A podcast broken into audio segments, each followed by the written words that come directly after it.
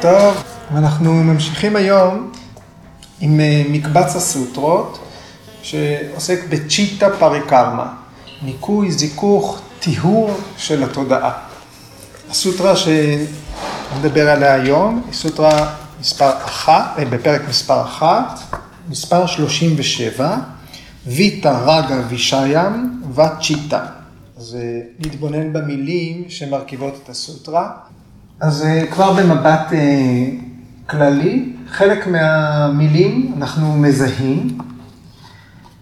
בואו נעבור על המילים שמרכיבות את הסוטרה בזו אחר זו. המילה הראשונה, ויטה. ויטה זה ללא.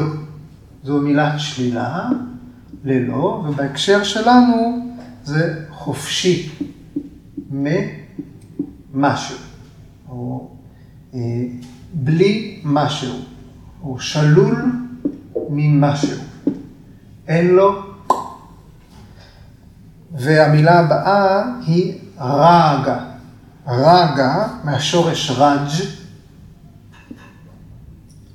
רג' זה להתלהב. ורגה זאת תשוקה, אהבה או חיבה. דיברנו על המילה הזאת ארוכות כשעסקנו בוויירגיה, איפשהו בסוטרה 15.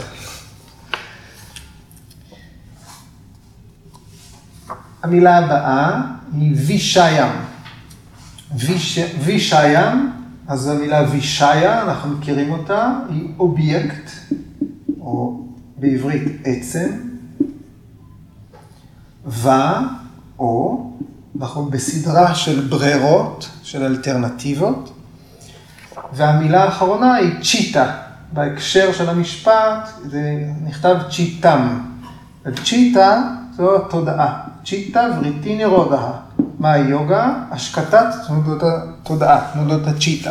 זו הסוטרה השנייה.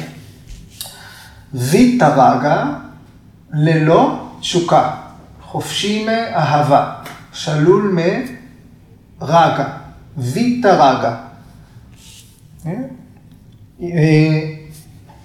שלול מתשוקה, כן? אז אנחנו בעצם אנחנו מחברים את הסוטרה הזאת, שוב אנחנו נצטרך לחבר אותה אל המילים מהסוטרות הקודמות כדי לקבל את המשמעות השלמה שלה. אנחנו בסדרה של טכניקות שמאפש... שמטרתן לזכך את התודעה, להביא את התודעה למצב יציב. סטיטי, מנסה הסטיטי ניבנדהני, מסוטרה 1.35. אופציות שונות, הצעה לאובייקטים שונים, שבאמצעותם התודעה תתייצב.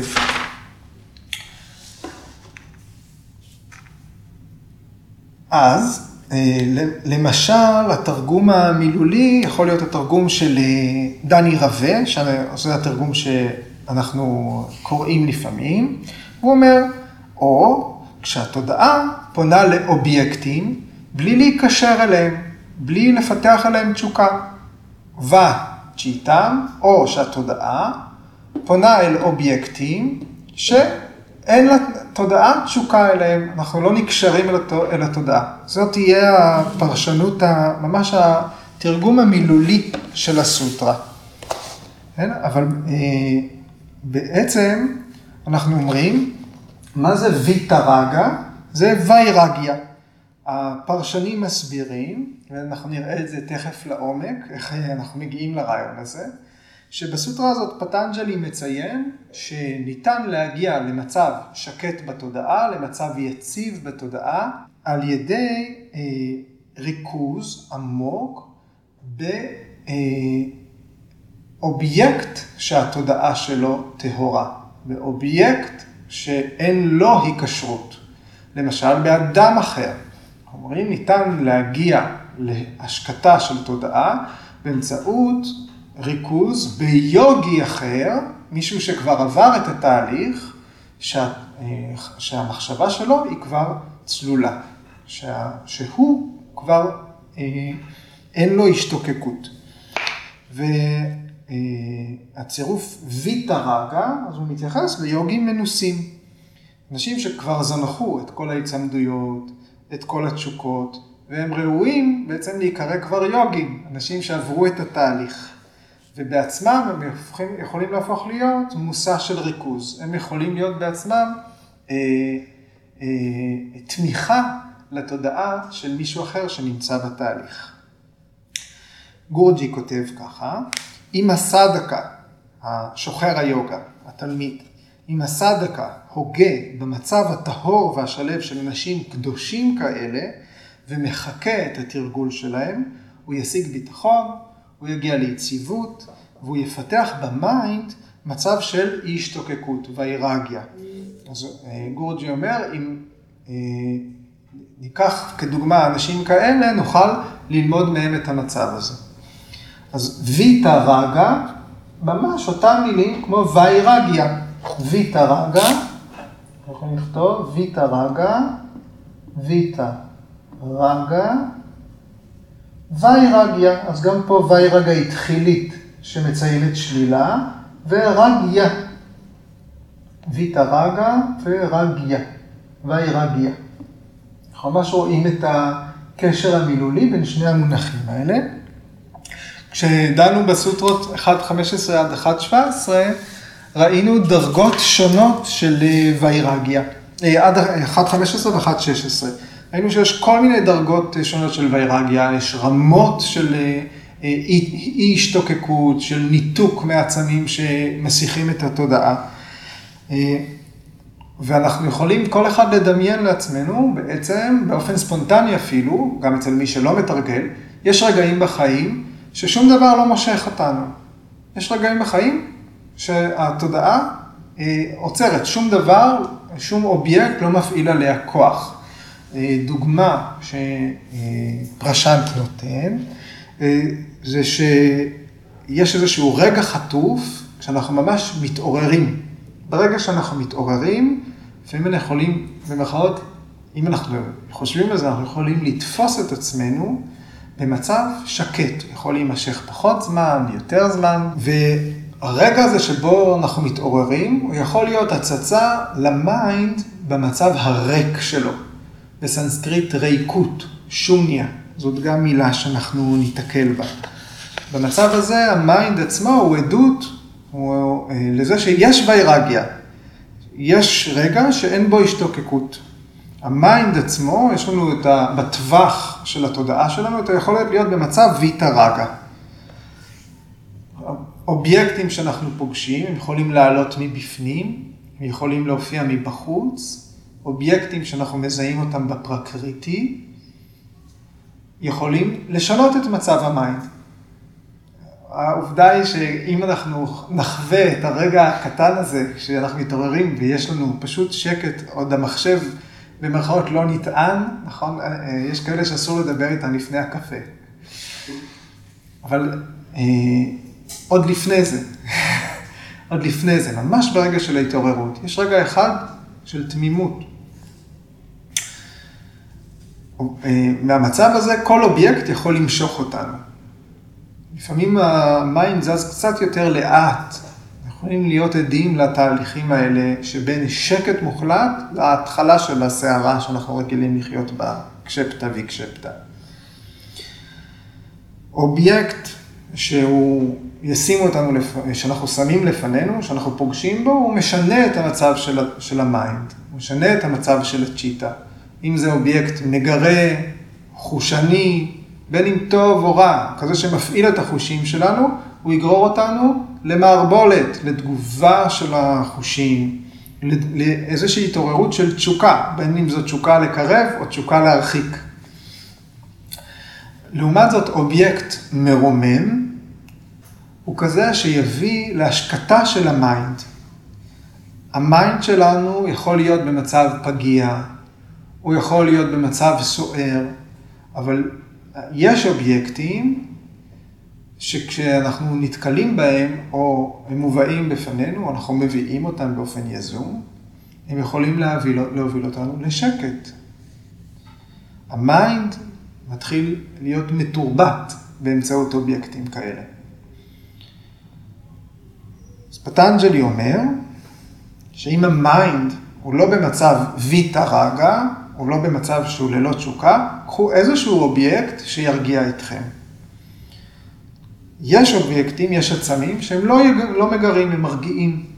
באחת הדוגמאות אה, בתרבות של ההינדו זה פרח הלוטוס, או איך שאנחנו יכולים להגיד ורד, או חרצית, או חצב, כן?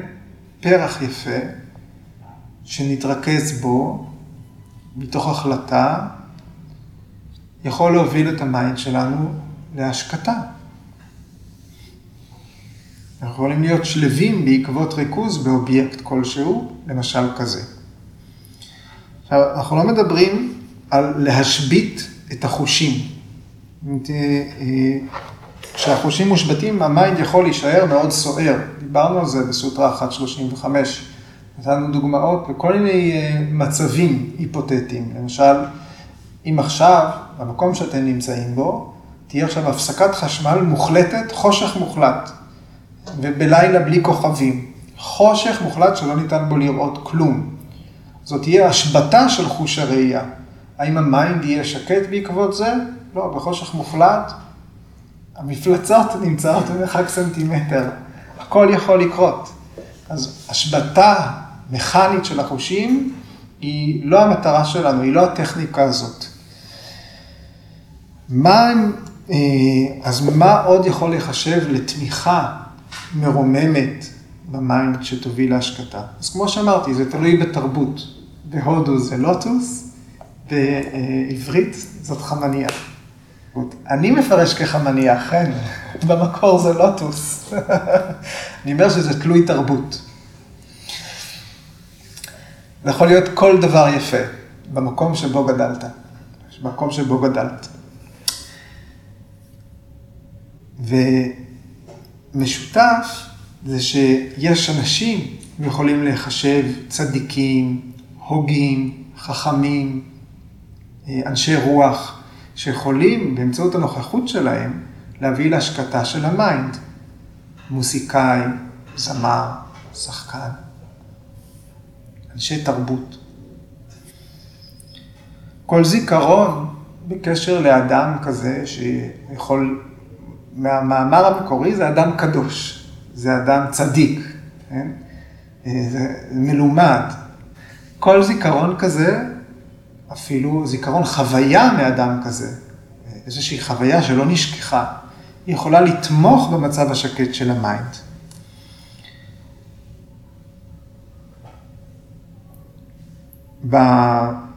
בפרשנות של ויאסה, הוא מסביר שכשאנחנו הוגים ב mind של אלה שחופשיים מהשתוקקות, כשאנחנו הוגים ב mind שלהם, כשאנחנו חושבים על מה קורה בראש של מישהו שהוא במצב ויטה ראגה, שלא אין השתוקקות. ויאסה מסביר, כשאנחנו הוגים, כשאנחנו בוחרים בתור אה, אובייקט לריכוז ב mind של אדם כזה, שהוא בעצמו אין בו השתוקקות, אז ה mind שלנו הוא נצבע בטוהר, נצבע בניקיון הזה של ה mind. אז כמובן ויאסה, שכתב את הפרשנות הזאת, אנחנו מחשבים אותו בעצמו בתור אדם כזה. תחשבו מה זה להיות ויאסה. תחשבו מה זה להיות אדם מה עובר בראש של אדם שכתב את הפרשנות הראשונה על הסוטרות. יש כאלה שאומרים שזה פטנג'לי בעצמו, כי המילה ויאסה בסנסקריט היא רק, המשמעות שלה זה סופר. זה לא שם פרטי, זה, זה מקצוע. יש ויאסה שכתב את המעברתה, יש ויאסה שפירש את היוגה סוטרה של פטנג'לי, יש וירסה שפירש את הסוטרות של הדקדוק של פניני, כל, אה, כל אה, מאמר בז'אנר הספרותי שנקרא סוטרה, יש לו ויאסה. כן, חן רקפת זו דוגמה נפלאה.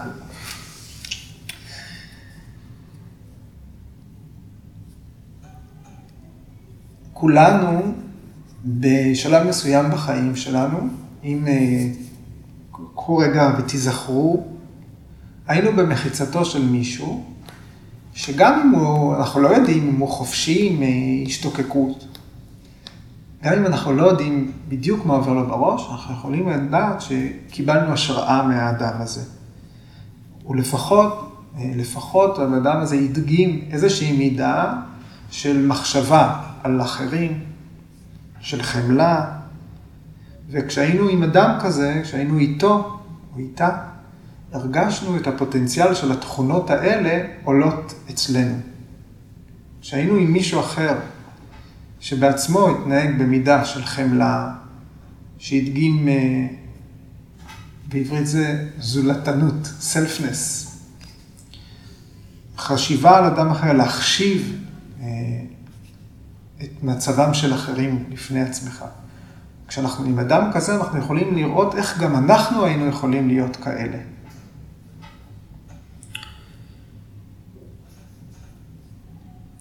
וזה היגיון בריא, שהחברה שאנחנו בוחרים, שהחברה שעוטפת אותנו, אנשים שבסביבתנו, אה, הם משפיעים על מי שאנחנו.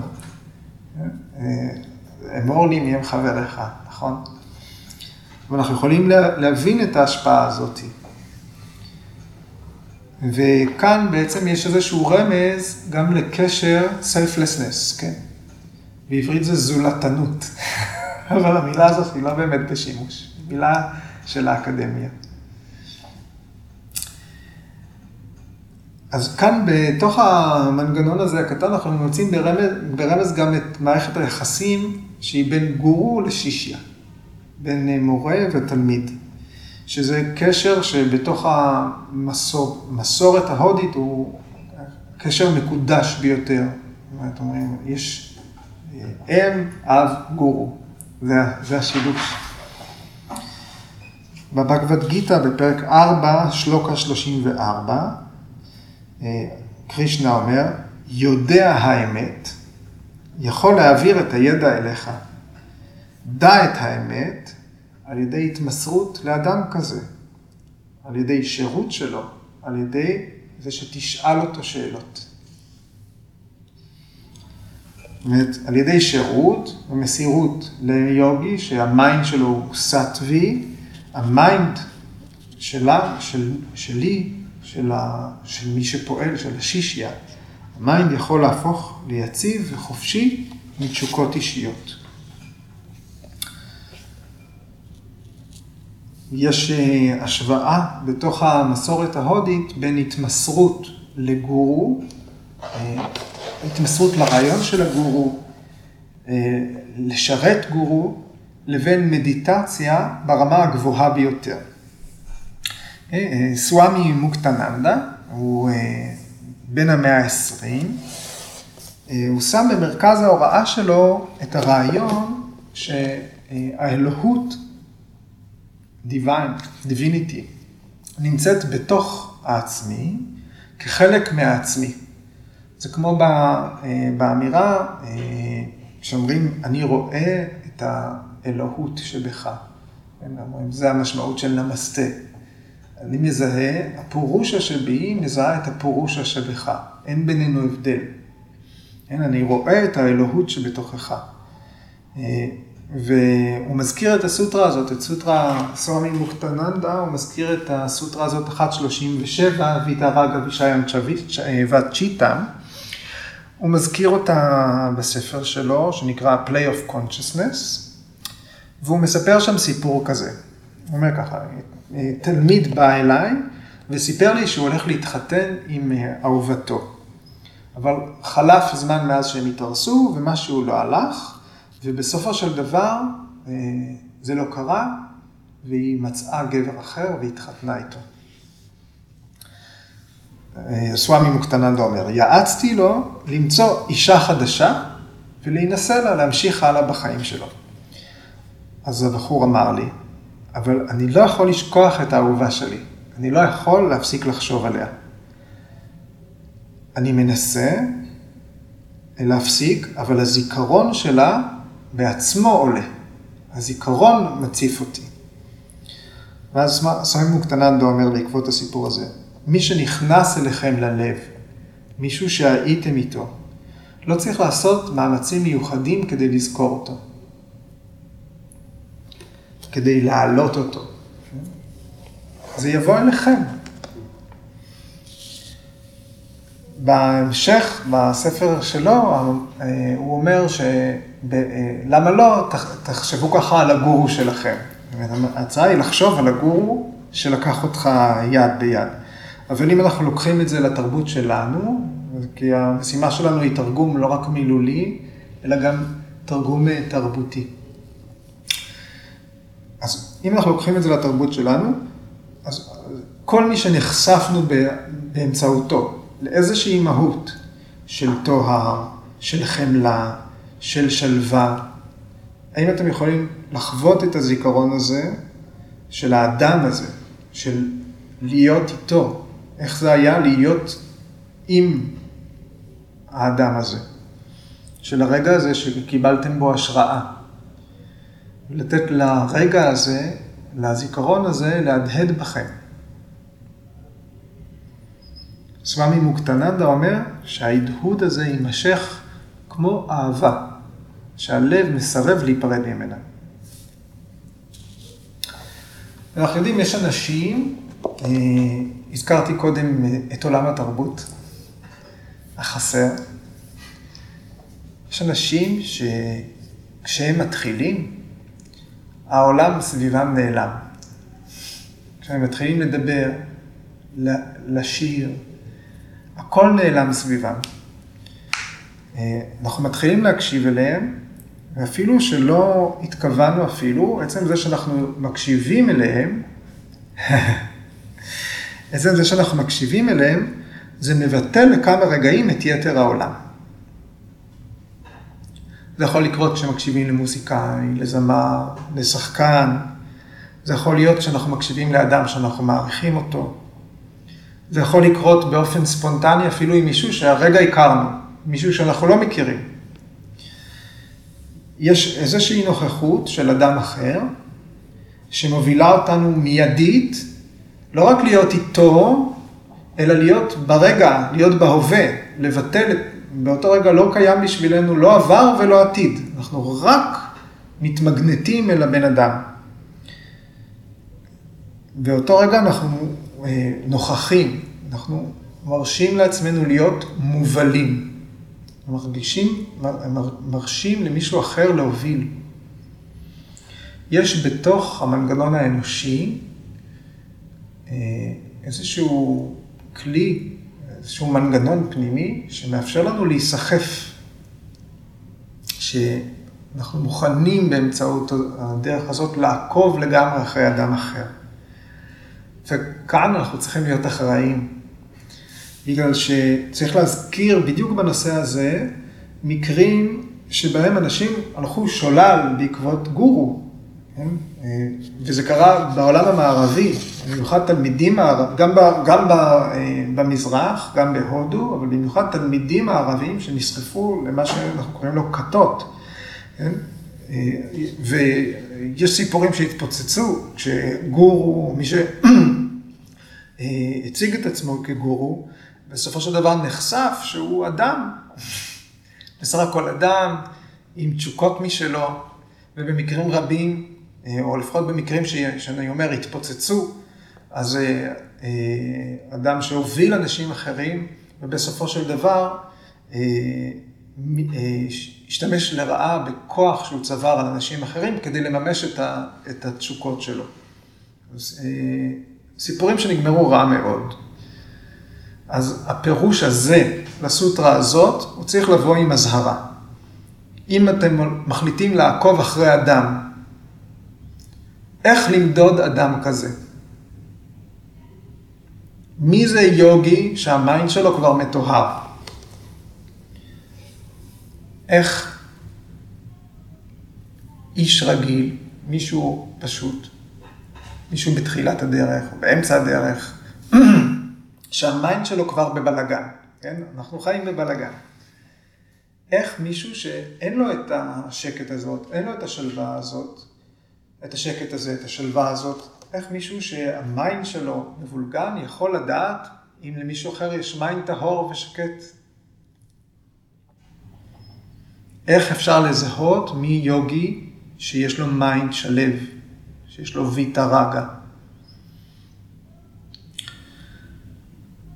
בבגבד גיתא, קרישנה שואל את ארג'ונה, איך ניתן לזהות יוגי שפענח את המהות של העצמי האמיתי?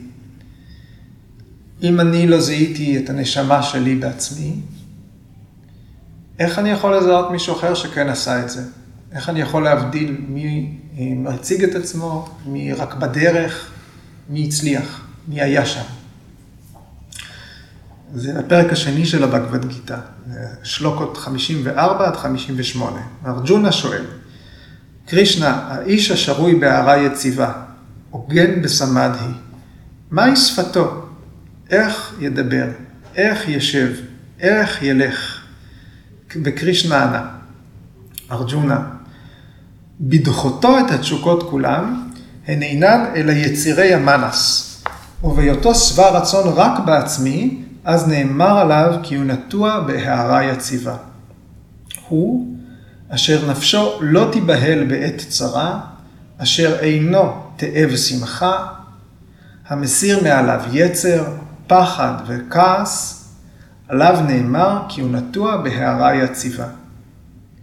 האדם אינו נקשר בחושיו בכל מקום, ואינו חש לא בהתפעמות ולא בהכחשה.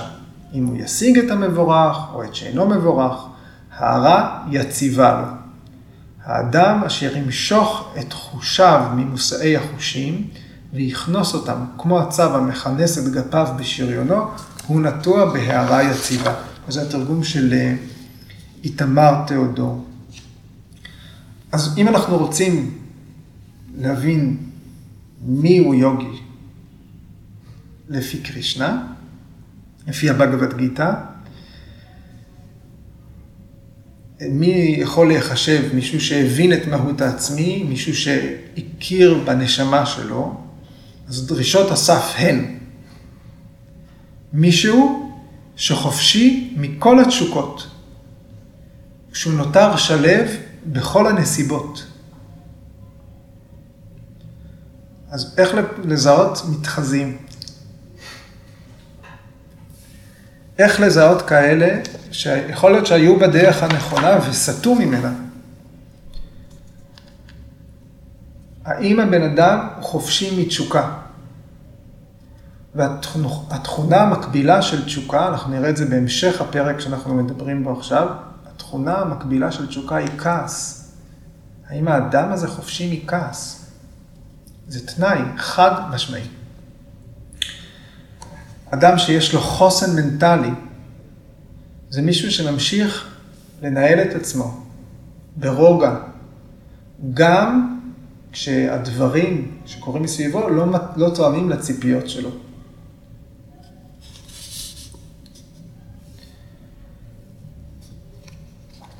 למשל, אנחנו אה, בסוטרה 2.31, אנחנו פוגשים את חמשת כללי הימה. ההימסה סטיה אסתיה ברמצ'ריה והפריגרהה. אי אלימות, דבקות באמת, שליטה ביצרים, אי גניבה, אי חמדנות. מי שלא מקיים את העקרונות האלה, מי שטוען שהוא כבר לא צריך לקיים אותם, שהוא מעבר לעקרונות האלה, הוא לא יוגי, על פי פטנג'לי. אה, אה, מורה שלמדתי איתה הרבה, אושה דבי ברישיקש, היא... אה, ברישיקש הסצנה היא כזאת שיש המון המון המון המון מורים ליוגה. יש הרבה חבר'ה צעירים, מטיילים, שהם יודעים שהם כשהם יגיעו לרישיקש, הם יתחילו ללמוד יוגה. ואז יש המון תיירות יוגה ברישיקש, וגם הרבה מורים שמציעים ללמד. בתוך זה יש באמת מורים אה, אמיתיים ליוגה, ויש הרבה הרבה הרבה שלטים על כל רופטופ, יש שלט, כאן ניתן ללמד יוגה, אה, ללמוד יוגה, ובשנים האחרונות גם רוב השלטים זה teacher training. כי אנשים לא מתרגלים בכלל, אבל הם באים ישר ללמוד להיות מורים. ושאלו את אושה, שהיא מלמדת ברישיקה, שהיא חיה שם אה, הרבה שנים, איך לא ללכת לאיבוד בתוך כל ההצעות האלה. איך אה, לבחור מורה. אז היא, אמר, אז היא נתנה תשובה, אה, והיא אמרה, זו תשובה מגורוג'י, מביקייס איינגר. קודם כל, תבדקו שאדם שמציג את עצמו כמורה, הוא מתרגל בעצמו. צריך להיות לו תרגול יומיומי. הדבר השני שהיא אמרה, מורה צריך לענות על השאלות שלכם. תאתגרו את המורה בשאלות, ותראו שהוא עונה. אוקיי, אז אפשר לקרוא את הסוטרה גם בצורה הפשוטה, נכון? ויטה רגה וישעיינם וצ'יטה. כל דבר שלא מעודד תשוקה, שלא מעודד היצמדות. אה? וזה משהו שביקס איינגר אומר בספר שלו. באותו אופן, ניתן להגות, להתרכז, בכל שלב של תרגול של אסנה, או בכל תנועה של הנשימה, כדי להביא את הצ'יטה למצב של אי השתוקקות, ויטה רגה. אם התודעה נשמרת חופשייה מתשוקה, היא נעשית טהורה. עכשיו, איך זה קורה בתרגול? בתרגול אנחנו מקבלים תמיכה להשקטת ה mind מבפנים. אין אובייקט חיצוני. אין חמניה, אין רקפת, אין לוטוס. אבל איך, איך זה שה mind נעשה שקט? התמיכה היא באה ממצב משותף, מחובר, של הגוף, של ה mind ושל הנשימה. המצב המשותף של שלושת אלה, הגוף, ה mind והנשימה, הוא מה שתומך במצב השקט שנולד בצ'יטה, שניתן להגיע אליו. דוגמה כמובן של פרשנט. במטבח יש לנו אה, מכל עם קפה, אבקת קפה, יש לנו אה, סוכר, יש לנו חלב. ניסיתם פעם לקחת כפית קפה, לאכול ככה? ניסיתם פעם לקחת כפית של סוכר ולהכניס ישר לפה? זה מתוק, אבל זה לא הדבר שאתם תרצו לחזור אליו שוב ושוב. מה קורה אבל כשמערבבים בפרופורציה נכונה את כל המרכיבים, נולדת איזושהי תחושה שאנשים רוצים לחזור אליה לפחות פעם ביום. יש כאלה? שלוש, נכון? כתבו על זה שירים על כוסות קפה. אנשים עשו מזה קריירה. יש אנשים שהפכו את זה לאומנות, בריסטות. כן? באותו אופן באסנה יש שילוב נכון של גוף, של mind, של נשימה, לכולם יש חלק, וביחד הם משתתפים ביוגה אסנה. זאת אומרת, אסנה שהיא מכשיר ליוגה, יוגה שהיא סמאדי, מכשיר להיספגות. אם יש פרופורציה נכונה בין הביאסה לווירגיה, בין הפעולה להשקטת התודעה לבין ויירגיה, הימנעות מהשתוקקות, אם יש שילוב פרופורציה נכון, שילוב הפרופורציה הנכונה בין הביאסה ווירגיה, תיתן סמאדי.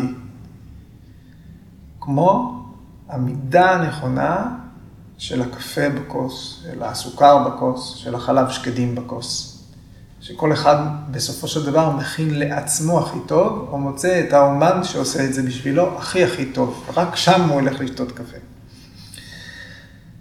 יכול להיות שאנחנו לא נמצאים במצב של ויירגיה, אבל יש לכם בתוככם אובייקט שנקרא ויטה רגה. יש בתוככם מרכיב, יש בתוככם מרכיב של אי כשרות. הוא יכול לתמוך במצב של היספגות. ביוגה אנחנו לא בורחים מהאובייקטים, כמו שאמרתי קודם, אנחנו לא מנתקים את עצמנו מהסביבה. אנחנו מייצרים בתוך עצמנו את התנאים, אנחנו מייצרים בתוך עצמנו אובייקטים מרוממים. כדי שתהיה לנו תמיכה, התנאים צריכים להיות מתאימים, צריכים להיות תנאים רצויים, תנאים שנדרשים כדי להגיע לסמאדי, להיספגות, לשלווה, למצב של שקט, של טוהר פנימי.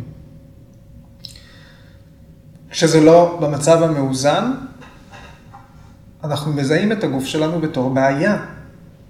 אנחנו מזהים את ה mind שלנו בתור בעיה. וכשהם מצטרפים בתוך אסנה, בתור, בפרופורציה נכונה, הם הופכים להיות תמיכה, משהו מרומם.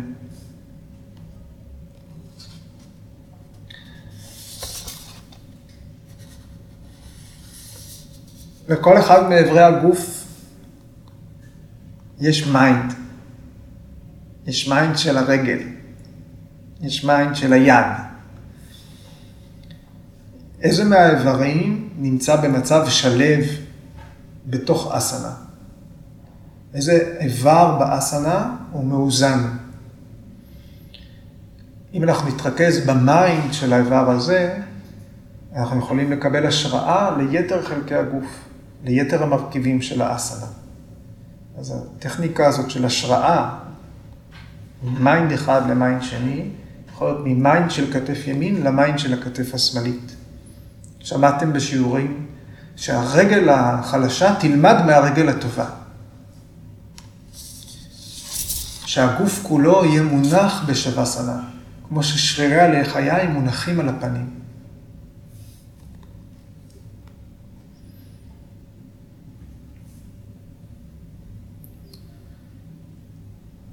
פרשנט אה, משתמש במונח קוסמטיקה. הטכניקה שוויאסה מציע פה אה, היא קוסמטיקה ל mind. יכול להיות שעכשיו ה mind, ברגע זה, הוא לא יפה, הוא, לא סוער, הוא סוער, כן? אבל אם תשתמשו במשהו מתוך ערכת הקוסמטיקה שקיבלתם בסוטרות האחרונות שאנחנו עוסקים בהן, כן? של צ'יטה פריקרמה, כן? זה לא קוסמטיקה לפנים, זה קוסמטיקה לצ'יטה, לפנים של הצ'יטה. כן?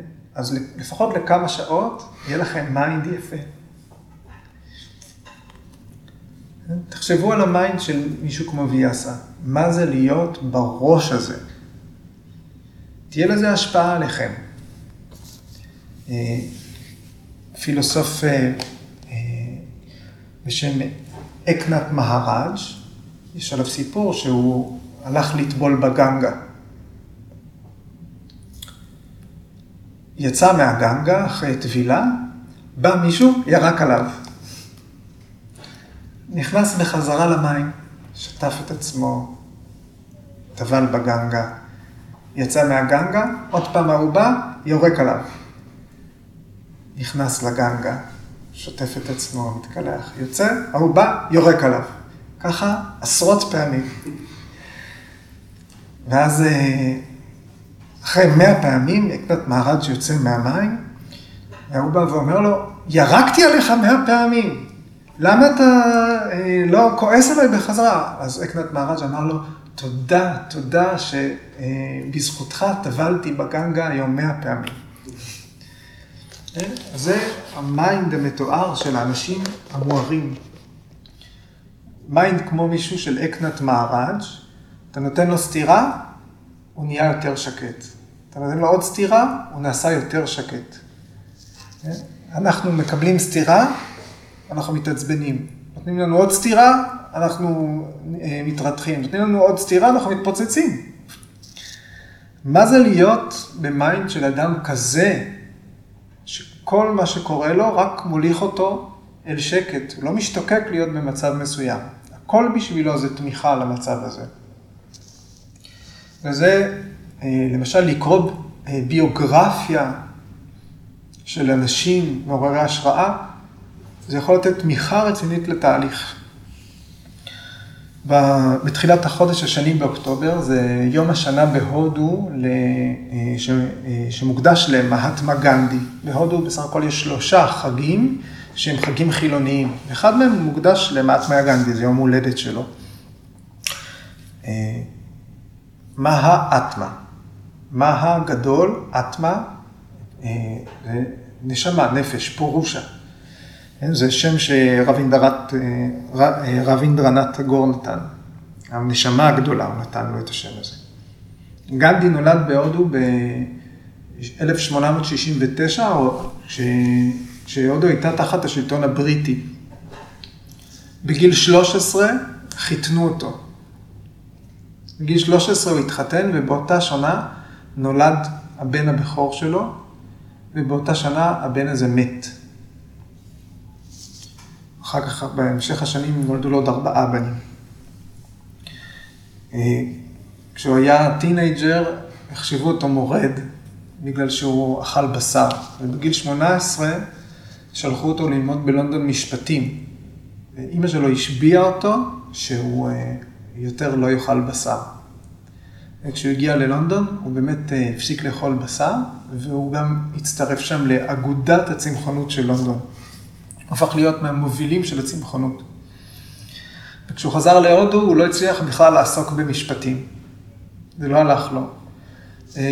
והוא הצליח דרך איזושהי שליחות, שלחו אותו בגיל 22 לדרום אפריקה, כדי לעבוד בתור משפטן עבור איזושהי חברה, וכשהוא היה בדרום אפריקה, אז הוא התחיל לסבול, הוא, הוא גילה את הגזענות שהייתה נגד, גם אז דרום אפריקה היא גם הייתה קולוניה בריטית, גם הייתה תחת שלטון הבריטים. ושם הוא נתקל בעיגולי גזענות כלפי ההודים. הוא נסע, הוא קנה כרטיס למחלקה הראשונה ברכבת, ואילצו אותו לפנות את המקום שלו למישהו לבן, והוא סירב לעשות את זה, אז זרקו אותו מהרכבת, דפקו לו מכות, ומהרגע הזה הוא, משהו השתנה באיש הזה. והוא בחר ב...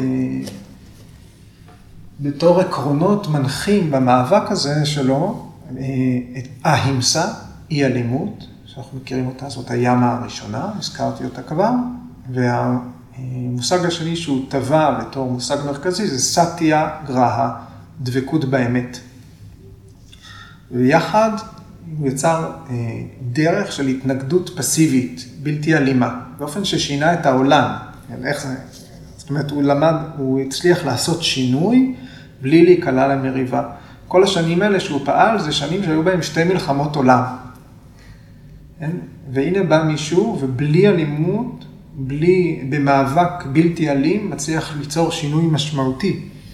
כן? בדרום אפריקה הוא הצטרף למאבק, כי להודים שם לא הייתה לו זכות הצבעה. שמונה שנים הוא נאבק שם. במסגרת המאבק שהוא הוביל, הוא בעצם עודד את ה... מה זאת אומרת מאבק בלתי אלים? ההודים שהיו בדרום אפריקה, כחלק מה... מהתקנות שחייבו אותם לעשות, הם היו צריכים לתת טביעות אצבע, ואז הם הסתובבו רק עם איזשהו פס, היה צריך להיות עליהם אישור מעבר כשהם התניידו במרחב.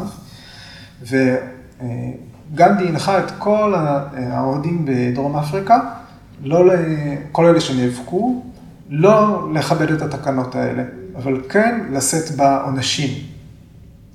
ואז מה שקרה, זה שהבריטים היו צריכים לכלוא אלפי אלפי אלפי הודים.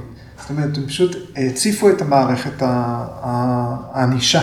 ואלפי אנשים נכלאו, נשפטו, הולקו, וככה באיזושהי דרך אצילית, הם חשפו את אי הצדק שבמערכת.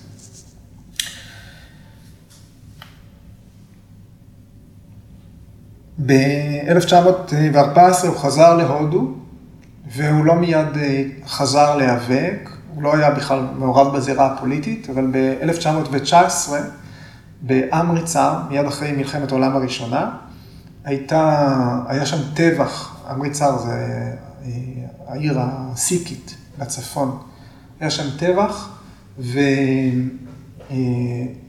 וחיילים בריטים פשוט ירו לתוך המון של סיקים, והרגו 400 איש. וגנדי חזר למאבק. הוא הורה לכל ההודים להפסיק לקנות תוצרת בריטית, להפסיק להתפטר מכל המשרות הממשלתיות, לוותר על כל התארים שהם קיבלו מהבריטים, כן? וזה עשה הרבה בלאגן, זה עבד.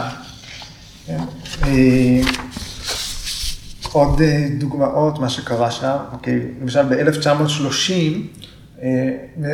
הוא נאבק בתקנה, הייתה תקנה שחייבים לרכוש רק מלח בריטי, שיוצר על ידי הבריטים, היה מס על המלח הזה, ואסור היה לייצר מלח באופן אחר. אז הוא, זה צעדת המלח, זה היה סוג של מחאה, הוא הודיע שהוא הולך ברגל עד הים, זה היה מסע של 400 קילומטר, הולך ברגל עד הים כדי בעצמו לזקק מלח מהמים. זאת אומרת, כדי, הוא הודיע שהוא הולך לעבור על החוק הבריטי.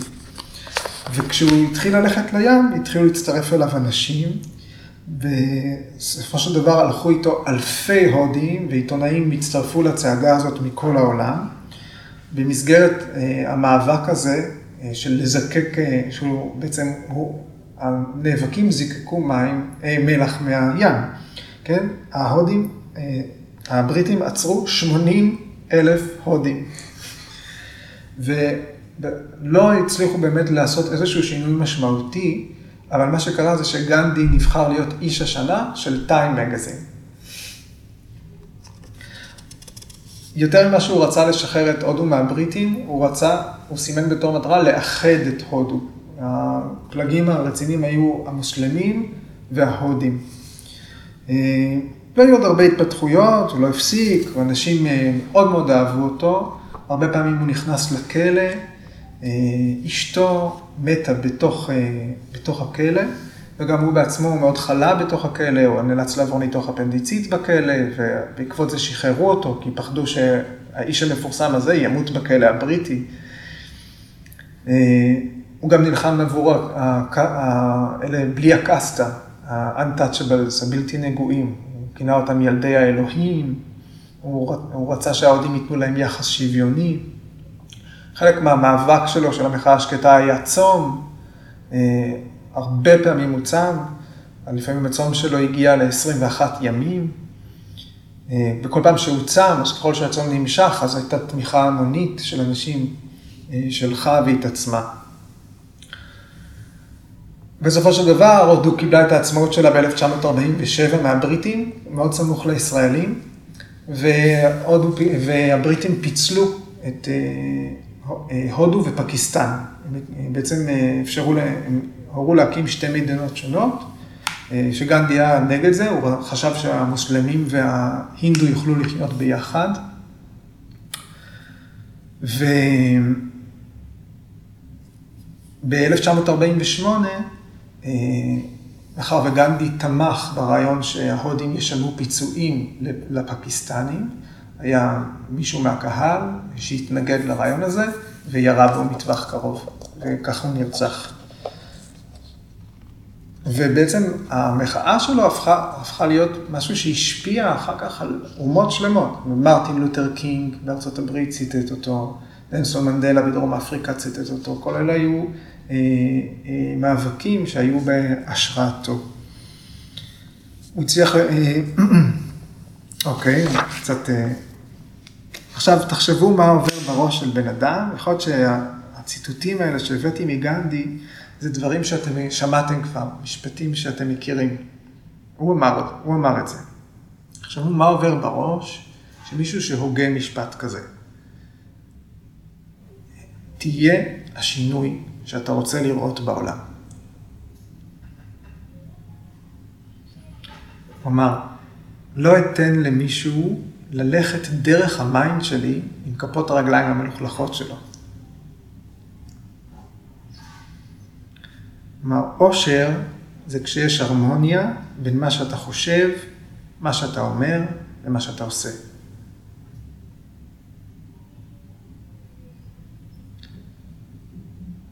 חלשים לא יכולים לסלוח. סליחה היא מאפיין של חזקים.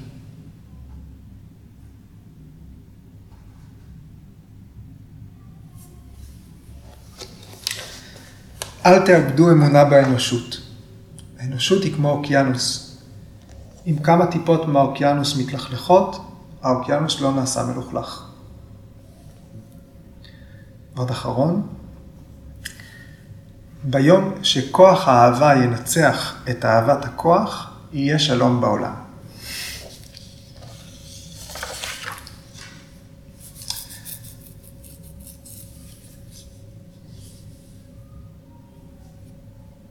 אם אתם נמצאים בסערה, אם ה mind שלכם בבלגן, העצה של הסוטרה הזאת היא לקחת תמיכה ממישהו הוגה, פילוסוף, חכם, ממי שנותן לכם השראה. אפשר לשבת עם ספר שירה. כן? לפעמים משוררים יודעים לצקת לתוך כמה מילים מסה פילוסופית, את כל הגישה שלהם. אוקיי. ולפני שאני אתן זמן לשאלות, אז אה, עוד דבר קצר אני מקריא לכם. אה, זה שיר של יהודה עמיחי. הילדים אומרים לי, מה אתה חולם? כמו שאבי אמר לי כשהייתי ילד, מה אתה חולם? וכך הגעתי עכשיו. שערותיי המלבינות הן התחלה חדשה, או דגל כניעה איטית. דיבורים על מה שהיה בעבר עוברים כעננים. וצירי הלידה של אמי בלידתה אותי עברו לתוכי. כל יום קצת כאב. ומה שהיה בארץ הוא בשמיים. ומה שהיה בשמיים הוא בארץ. ומה שהיה שקוף נעשה אטום. ומה שהיה אטום עכשיו שקוף. כשאני מסתכל מן החלון, אני רואה בחוץ רק את עצמי. וכשאני מסתכל במראה, אני רואה פני אחרים רבים.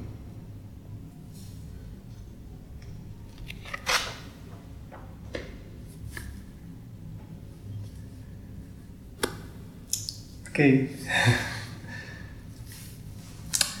שאלות? עכשיו זה הזמן שלכם.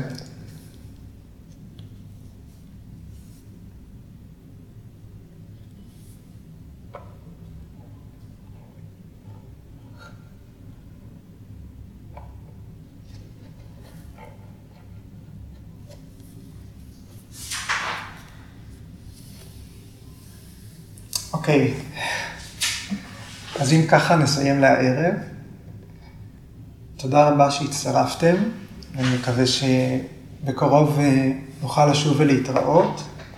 לאלה שצופים רק דרך הקבוצה הזאת בפייסבוק, אם אתם רוצים שאני אמשיך לשדר פה גם כשהסגר ייפתח, אז תכתבו בקבוצה. כי אחרת אנחנו נפגשים והשיחות אה, זמינות בפודקאסט. אז אה, תודה וערב טוב, תודה רבה.